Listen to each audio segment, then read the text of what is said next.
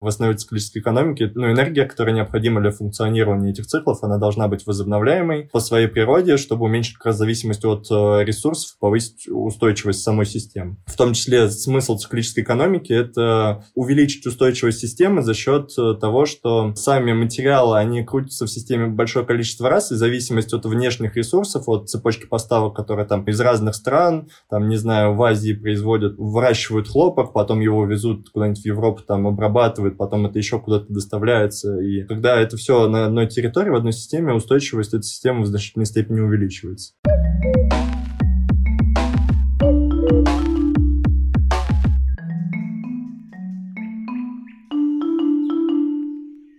Привет! Это Лина и подкаст Сега на Эко. В июне команда «Простое дело» и Moscow Circular опубликовали гайд по циклической экономике, в котором собрано 20 кейсов российских компаний. Если вы владелец бизнеса, то обратите внимание на этот сборник, потому что он знакомит с принципами циклической экономики и дополнен советами экспертов, как применить описанные практики в своих компаниях. В этом выпуске я поговорила с авторами гайда о том, что такое циклическая экономика, и вместе мы разобрали несколько практических примеров. Вы можете бесплатно скачать документ в формате PDF по ссылке в описании, а сейчас встречайте сооснователь компании «Простое дело» Никита Литвинов и основатель Moscow Circular Екатерина Егорова.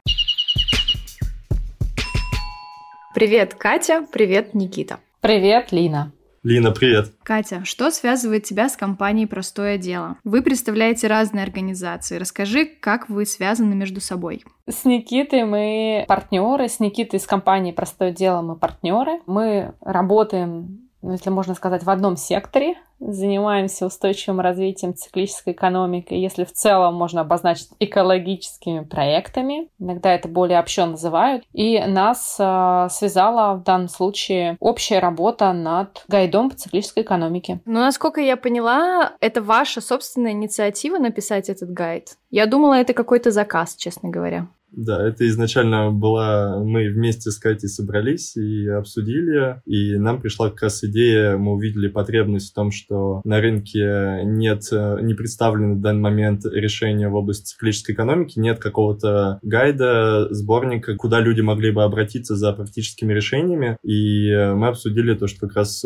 формат гайда был бы самым оптимальным, тем более и Катя, и с нашей стороны у нас хороший нетворкинг в этой области, области нас э, хорошо знают на рынке, и мы решили как раз использовать этот нетворкинг для того, чтобы создать ценность для рынка и ответить на его запрос. Катя как раз может дополнить, я думаю. Все верно. Это не был заказ, это действительно было желание сделать что-то, чтобы наконец-то закрыло вопрос, который часто нам задают, э, когда ты показываешь какие-то иностранные решения, тебе говорят, ну, конечно, в вашей Европе все возможно, мы Россия, у нас отдельный путь, путь, это все не для России, вообще не для, не для нас, это все дорого, сложно и нереализуемо. И было как раз желание показать, что вообще-то это уже реализуется в компаниях, вообще-то это уже делается. Просто, возможно, оно не так э, доступно, или, может быть, компании недостаточно рассказывают, либо просто эта информация недоступна людям. Вот, и мы решили как раз над этим поработать. Понятно, что это не был э, заказ, значит, у вас не было финансирования какого-то извне, это ваша инициативы вы сделали. Вы собираетесь эту историю как-то дальше монетизировать?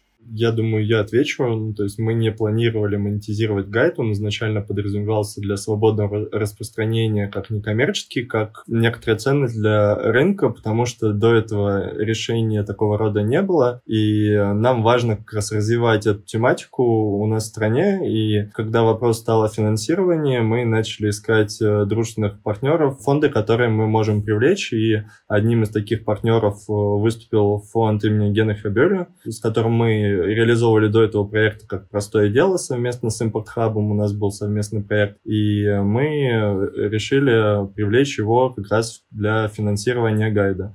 И э, фонду понравилась эта идея, и как раз он профинансировал, по сути, развитие этого гайда. В основном курировал всю работу ну, Катя и Circular Moscow. Мы выступали как э, партнеры, исследователи, которые как раз тоже участвовали в опрашивании компании, сборе кейсов и непосредственно разработке гайда. Давайте сейчас разберемся с АЗОВ.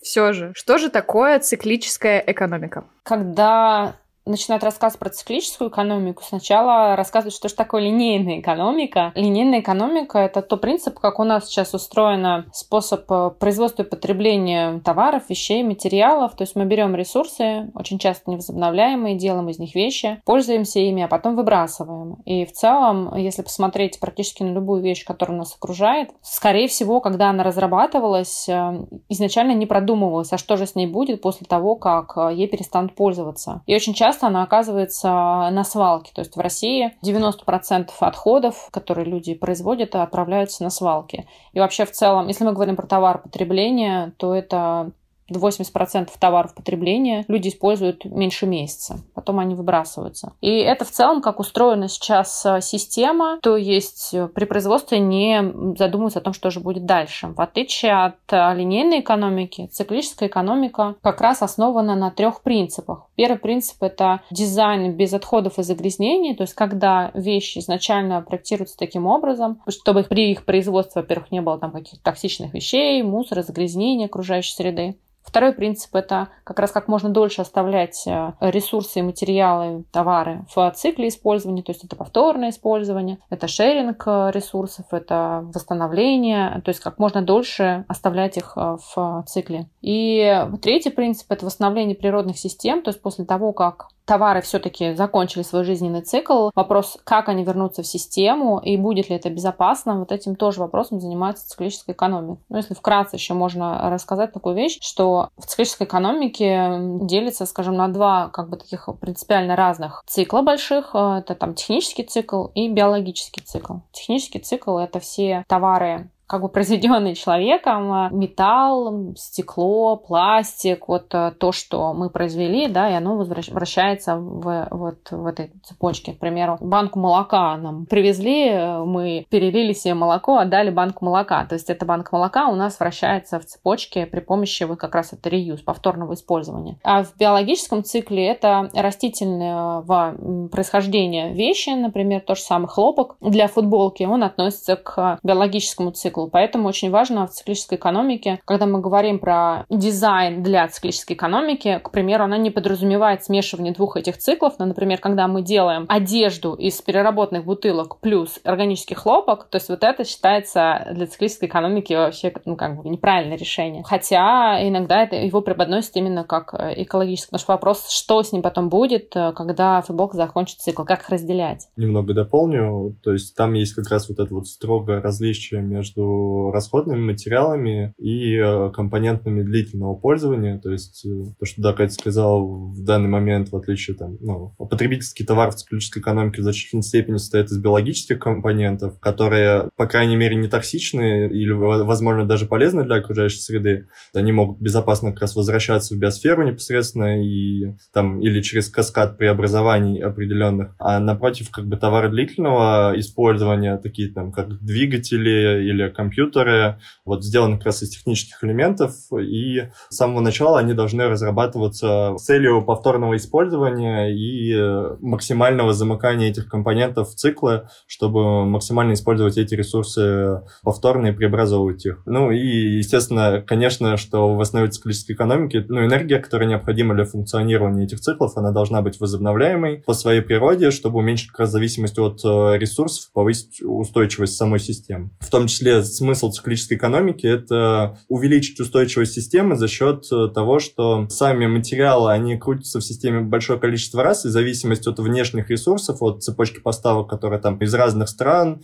там, не знаю, в Азии производят, выращивают хлопок, потом его везут куда-нибудь в Европу, там, обрабатывают, потом это еще куда-то доставляется. И когда это все на одной территории, в одной системе, устойчивость этой системы в значительной степени увеличивается. Я бы хотела еще даже добавить тому, что сказал Никита, важную такую вещь. Иногда, когда говорят про циклическую экономику, думают, что это вот э, про ресайклинг, да, что вот мы должны просто все перерабатывать, или это только про материалы история. Но она не зря называется циклическая экономика, потому что это общий подход к тому, как у нас устроена модель производства и потребления. И здесь у нас э, включается такой момент, как э, циклические бизнес-модели. То есть это то, как изначально бизнесы устроены, с чего они получают выгоду. Ну, то есть, например, если при линейной модели бизнес бизнесы в основном получают прибыль от того, чем больше они произвели товар, продали, тем больше они выгоды получили. То в циклические модели они больше такие сервисные. К примеру, как раньше мы прослушивали музыку. Мы должны были купить кассету или диск, и когда только у нас есть кассета или диск дома, либо взять у знакомых, то тогда мы имели доступ к музыке. То есть нам нужно было иметь товары. Как мы сейчас музыку слушаем, оформляем подписку, Apple Music, там, Spotify, кому как больше нравится, и у нас есть доступ к музыке. То есть Product as a Service, одна из моделей как раз циклических. Есть еще другая история, когда мы, не знаю, подписка, есть шеринговые модели, когда мы, к примеру, приходим, ну, нам не нужно покупать машину для того, чтобы приехать от точки А в точке Б. Мы можем взять машину на каршеринг. Поэтому это не только про материалы, про ресурсы, это потому про то, как вообще в целом устроена система. Еще такой важный момент. В циклической экономике вот эти циклы, они расположены в определенном порядке. Порядок, логика распределения вот этих циклов, она такая, что чем меньше ты энергии и ресурсов используешь э, для того, чтобы товары оставались в цикле или материалы оставались в цикле, тем это лучше. То есть, например, переработка, она как бы стоит на последнем месте, потому что она требует больших ресурсов, нужно там вещи перевозить, часть материала теряется, не все можно переработать и так далее и тому подобное. Здесь вот важно воспользоваться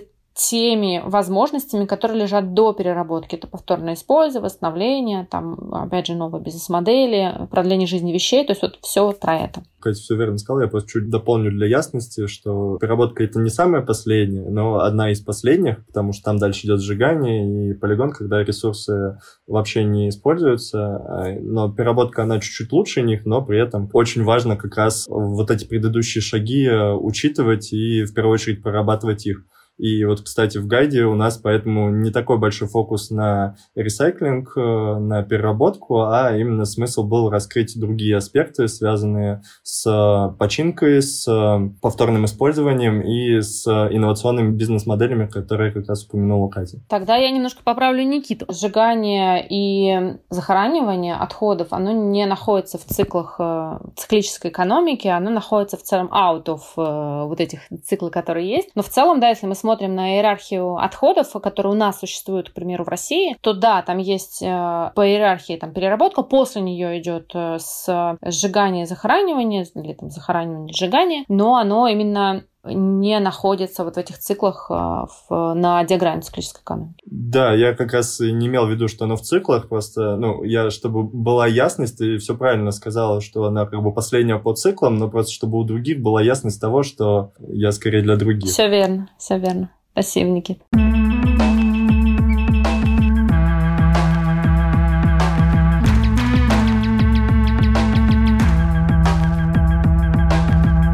Для чего нужен гайд, который вы написали? Гайд направлен на то, чтобы показать бизнесу то, что есть э, также вот три аспекта, которые мы до этого разбирали, что такие кейсы, во-первых, уже существуют на рынке, связанные как раз с повторным использованием, починкой и инновационными бизнес-моделями, и то, что это выгодно в первую очередь для бизнеса. И основная цель как раз была показать именно российские кейсы, что это существует, и то, что в этом направлении также можно двигаться и видеть потенциал для развития для бизнеса вне зависимости от того, крупная это компания или маленькая. То есть у нас есть э, кейс как крупных компаний, таких как IKEA, так и поменьше там стартапов, как снова посуда, там Капс и другие проекты. И вот как раз основная цель заключалась в том, чтобы в принципе и рассказать про циклическую экономику и показать, что для бизнеса это может быть выгодно и не только в долгосрочной перспективе, но уже в данный момент в краткосрочной. А мне кажется, Никита очень здорово сформулировал э, то, зачем гайд создавался. Он действительно создавался для того, чтобы показать, э, что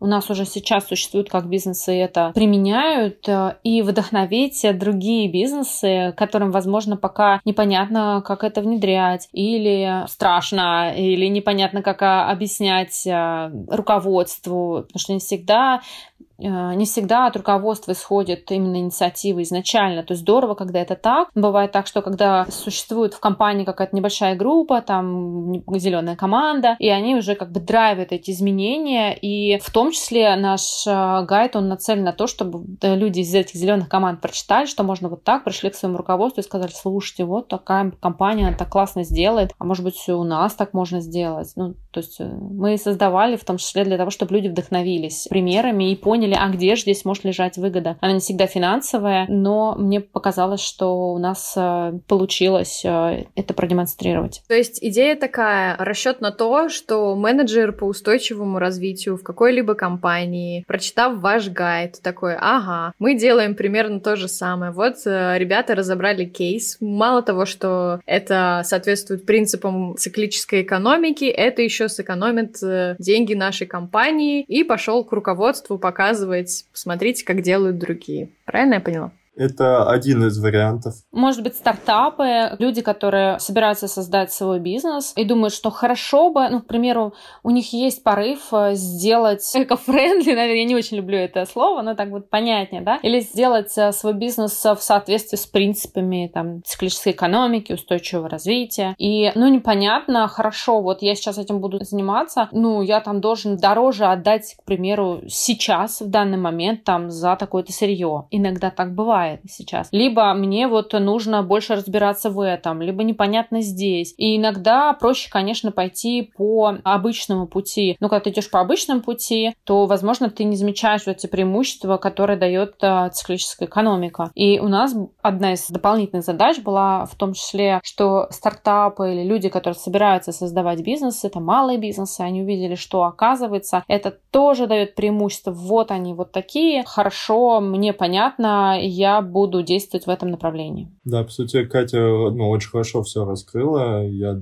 могу дополнить то, что там как раз не только менеджеры и стартапы, но также и, в принципе, уже владельцы существующего бизнеса, которые могут посмотреть на свой бизнес через другую призму и найти для себя тоже как некоторую точку роста, как некоторое развитие, потому что так или иначе по крайней мере, по нашим клиентам и запросам. То есть спрос на это есть, но нет понимания зачастую в российских компаний, как и к чему двигаться. И вот как раз цель этого гайда была, по сути, вот как было сказано, вдохновить, показать, что это возможно, и иногда даже показать, как это сделать. И как раз э, опираясь на эти моменты, человек не обязательно будет повторять это, но может придумать что-то свое, что ляжет как раз либо в основу, либо ну, как-то дополнит его существующую бизнес-модель и улучшит устойчивость самого бизнеса. Ну тогда опишите, пожалуйста, один из кейсов, который представлен в вашем гайде. Я могу писать один, Никита может писать а, другой. Кейсов у нас 20, как Никита уже говорил, а начиная от самых небольших там стартапов и заканчивая большими бизнесами, как э, Danone, Ikea. Я расскажу про кейс э, Rebooks. Это компания, которая построила свой бизнес э, на перераспределении книг, которые людям больше не нужны. У них есть э, такие боксы по Москве. Они собирают книги и продают их дешевле. Таким образом, книги не попадают на свалки, да, то есть у них идея в том, что книги это не макулатура, их можно перепродать э, другим людям дешевле. Плюс ко всему, кейс компания помогает библиотекам русского севера, то есть там у них есть тоже проблемы с поставкой книг, и они заключили договоренности с несколькими библиотеками и отправляют им книги, чтобы у них пополнялся фонд. И таким образом мы видим как раз а, закрывается, там получается три задачи. Первая задача это бизнесовая, потому что это кейс именно построен на перепродаже книг, то есть они собирают у людей то, что им не нужно. У людей тоже есть запрос, куда деть книги. Вот мне не нужно, куда я там, либо ты пристраиваешься там кому-то, либо иногда люди приходят в библиотеку, но там ну, не всегда можно отдать все свои книги, не всегда это удобно и так далее. А здесь вот ты знаешь, где у тебя есть бокс, ты просто приходишь, отправляешь туда книги, опускаешь, и компания уже сама занимается перераспределением. Это удобно и для пользователя, и для компании как бизнес, и закрывается социальная какая-то потребность, в том числе обеспечение библиотек севером. И книги, конечно же, не попадают э, на свалку, да, и это вопрос именно не переработки, то есть книги не превращаются в макулатуру, а остаются книгами. Это повторный кейс про повторное использование. Никит, а какой у тебя кейс? Да, я, если честно, вот э, сколько думал, я так на одном... Ну, сложно остановиться, потому что все кейсы очень интересные и замечательные. Это правда тяжело. Ну, я, наверное, расскажу про то, что мне отзывается в данный момент. Это дом быта умелые руки. Они ремонтируют и реставрируют обувь, сумки и одежду и также шьют одежду на заказ. И основатели как раз верят в то, что бизнес может приносить деньги и быть социальным. То есть они, по сути, занимаются тем, что есть проблемы с тем, что с ремонтом ассоциируется это как грубое некоторое производство и относится к этому как к чему-то, ну, то есть проще выкинуть и купить новое, они как раз э, меняют эту парадигму, сделали хороший сервис, качественный, и за счет своей бизнес-модели они решают там несколько проблем, то что зачастую даже если человек хочет ремонтировать, ему неудобно куда-то далеко ехать, они предлагают э, сервис доставки, как э, забрать, так и вернуть. Также у них они сделали хорошее пространство, где как раз можно комфортно посидеть, подождать, как бы, чтобы принять, забрать заказ. Они занимаются как и просто ну, ремонтом обуви, там, одежды, ювелирных изделий, там, техники, часов, так и берут разные экзотичные заказы, там, не знаю, какую-нибудь сложную кожаную куртку дорогую, ее надо как раз отремонтировать, отреставрировать, и они вот за счет просто ну, своего подхода и за счет транслирования своих ценностей они стараются вот это, изменить парадигму, то, что ремонт это не что-то плохое, а что-то, наоборот, что создает эмоциональную привязку к вещи, потому что с любой вещью у нас так или иначе, там, не знаю, с этим зонтиком я там пережил шторм, или, ну, не знаю, там, он меня спас чего-то от града, и, ну, или вот какие-то такие вещи, и зачастую как раз э, у многих людей есть такая не проблема, а скорее аспект, то, что они не любят расставаться вещами, которые им дороги и хотят восстановить, и как раз они вот через эту парадигму, через любовь к вещам и к тем ценностям, которые есть, э, к тому пространству, которое нас окружают, за счет продления как раз этих циклов ты не просто делаешь окружающей среде лучше, ты как бы продлеваешь жизнь тех же вещей и тем самым э, создаешь дополнительные приятные для себя ощущения, потому что есть вот эта вот связь, так же как и дружба, люди там некоторые также очень любят свои вещи, как и других людей, поэтому я считаю, что это замечательный проект. А, также там очень много и других проектов, связанных там, не знаю, с спасением еды, там несколько проектов, тоже там Me, Еда спасет мир, которые спасают ну, еду от попадания на свалки там с помощью разных вещей, точнее разных бизнес-моделей. А если крупные бренды? Про крупные бренды, я думаю, Катя может хорошо рассказать про Икею. Я думаю, их пример один из показательных э, самых в России. Действительно, Икея — это очень-очень классный пример. Их часто приводят э, как одних из таких э, двигателей в включении циклических подходов в свои процессы. У них есть очень много разных инициатив. Мы включили в гайд их проекта по ремонту мебели. Они сотрудничают вместе с э, компанией Юду, и ты можешь просто отремонтировать свою мебель для того, чтобы не отправлять ее на свалку. Плюс ко всему у Икеи еще существует такая программа, что ты можешь вернуть свою мебель обратно в магазин и получить за это, ну, не кэшбэк, а часть стоимости на карту, и ты можешь потратить э, эту стоимость на покупку другой мебели. А эта мебель перепродастся другим людям. И у них была такая интересная, очень классная акция в Черную пятницу, когда большинство брендов как раз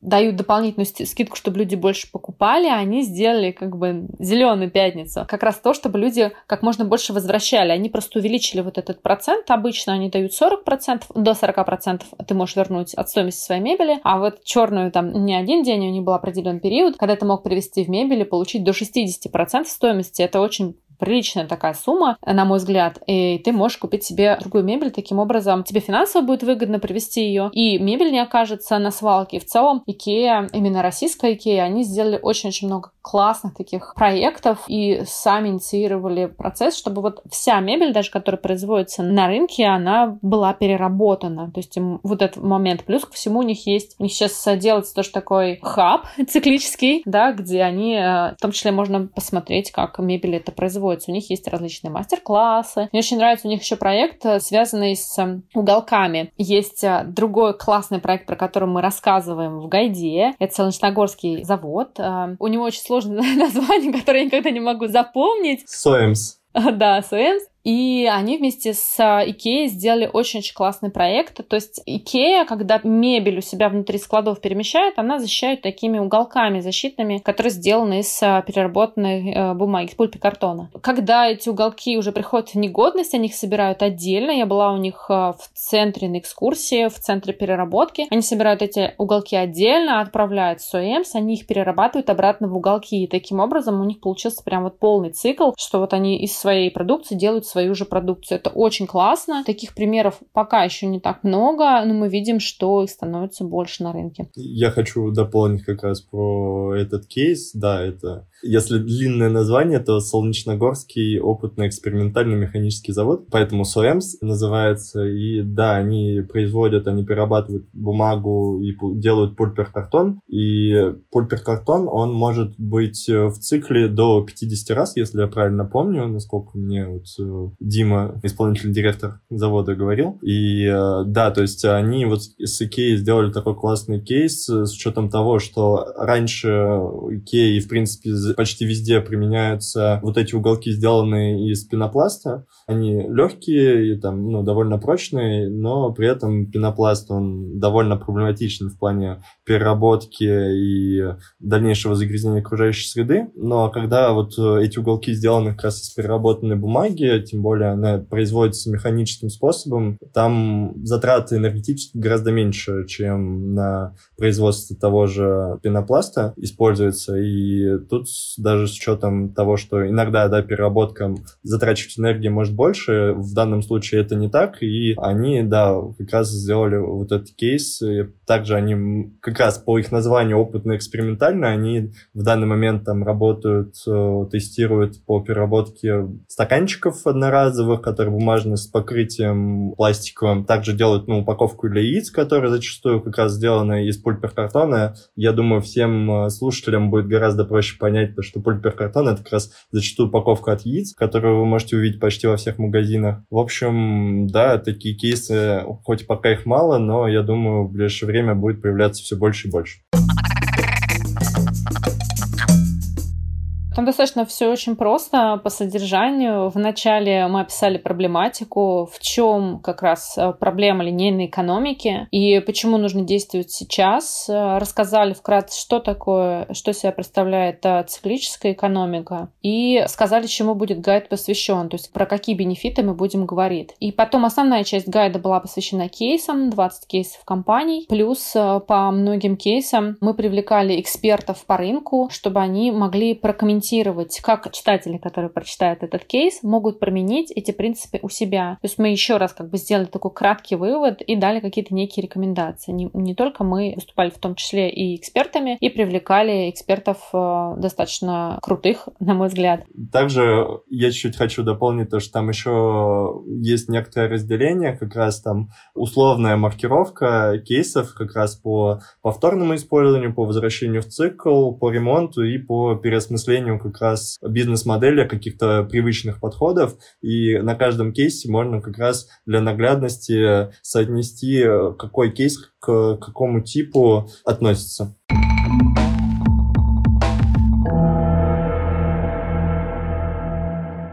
Я видела у вас пост был последний, где вы ссылались на источники, которые вы использовали. Расскажите про эти источники. Мы Дадим ссылку в описании. Могу я рассказать вкратце. Никита даст ссылки в аэропост. Я, наверное, чуть э, не про пост расскажу, да, а вообще в целом, куда бежать, э, где смотреть, где читать про циклическую экономику. Действительно, ресурсов на русском языке очень мало. И мы как раз работаем над тем, чтобы они э, появились. И мы отдельно Moscow Circle, простое дело, мы вместе еще наши партнеры по как бы сообществу, которое у нас есть. Но, как правило, сейчас мы часто очень обращаемся обращаемся к международным источникам, и очень много ресурсов можно и всяких отчетов, гайдов э, интересных можно найти на сайте Елен МакАртур Foundation. Я у них училась, у нас сейчас у них учится мой коллега Сергей Комарденков. Мне кажется, они вот такой очень-очень серьезный ресурс, классный, на которых очень много равняются. Есть еще один ресурс, это компания Circle Economy. У них тоже классные отчеты по разным направлениям. Компания Metabolic, нидерландская тоже компания. У них помимо циклического экологической экономики есть э, ресурсы тоже по устойчивому развитию, как бы связанные с, непосредственно с развитием территории. Много тоже интересных моментов. Есть какие-то отчеты международные, не знаю, там римского клуба, можно у них посмотреть. Ну, то есть ресурсов много, в основном они, конечно, все на английском. Есть у нас отчет, кстати, неплохой российский, который называется «Зеленый курс э, России», который выпустил э, Greenpeace, там принимала участие Татьяна Ланшина, и он он как раз говорится о том, что в, в Европе принят зеленый курс, а вот у нас в России что нужно сделать. И там есть часть про циклическую экономику, несмотря на то, что я там немножко, может быть, не совсем согласна с тем, как они структурировали этот момент, и там по цифрам какие-то моменты, но в целом отчет неплохой. Очень много там приведено цифр, каких-то выводов э, здоровских, классных. Можно его тоже почитать, я советую. Да, также довольно много курсов на Курсере и на платформе edX. Там как раз можно найти как курсы как по циклической экономике, так и по устойчивому развитию. То есть там и платные, и бесплатные форматы есть разные. Да, про Эллен МакАртур Foundation, ну, это такой как бы мастодонт циклической экономики в мире, и на них да, стоит ориентироваться. На русском я вот знаю то, что у спецпроект «Ведомостей» был на плюс один, в том числе вот э, я дам ссылку, она есть в посте. Тоже там можно узнать, подчеркнуть полезную информацию. В целом, да, русскоязычных пока нет, но посмотрим. В ближайшее время, может быть, Но вы это уже исправляете. Э, да, есть э, курс э, на русском языке по циклической экономике, который выпускала движение ЭКО вместе в сотрудничестве. Есть еще интересный курс, Никит тоже упомянул про платформу EDEX. У них есть очень-очень классный курс, я его проходила, он называется Introduction to Circular Economy, введение в циклическую экономику, и я его тоже очень рекомендую, там понятным языком рассказ, потому что я много много всяких разных курсов проходила и смотрела, и мне кажется, он один таких из первых, который стоит пройти. Вот там, понятно, с кейсами различными, с принципами, с э, интересными примерами. Я бы его рекомендовала. Ну, если возможно, если есть возможность э, проходить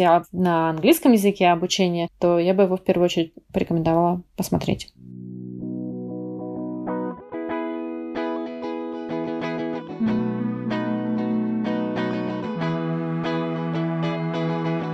Все ссылки на организации, которые мы сегодня так или иначе упоминали, вы найдете в описании к этому подкасту. Спасибо, что были сегодня со мной. Не забывайте подписываться на подкаст Сега на Эко, рассказывайте о нем друзьям. Дальше будет только интереснее.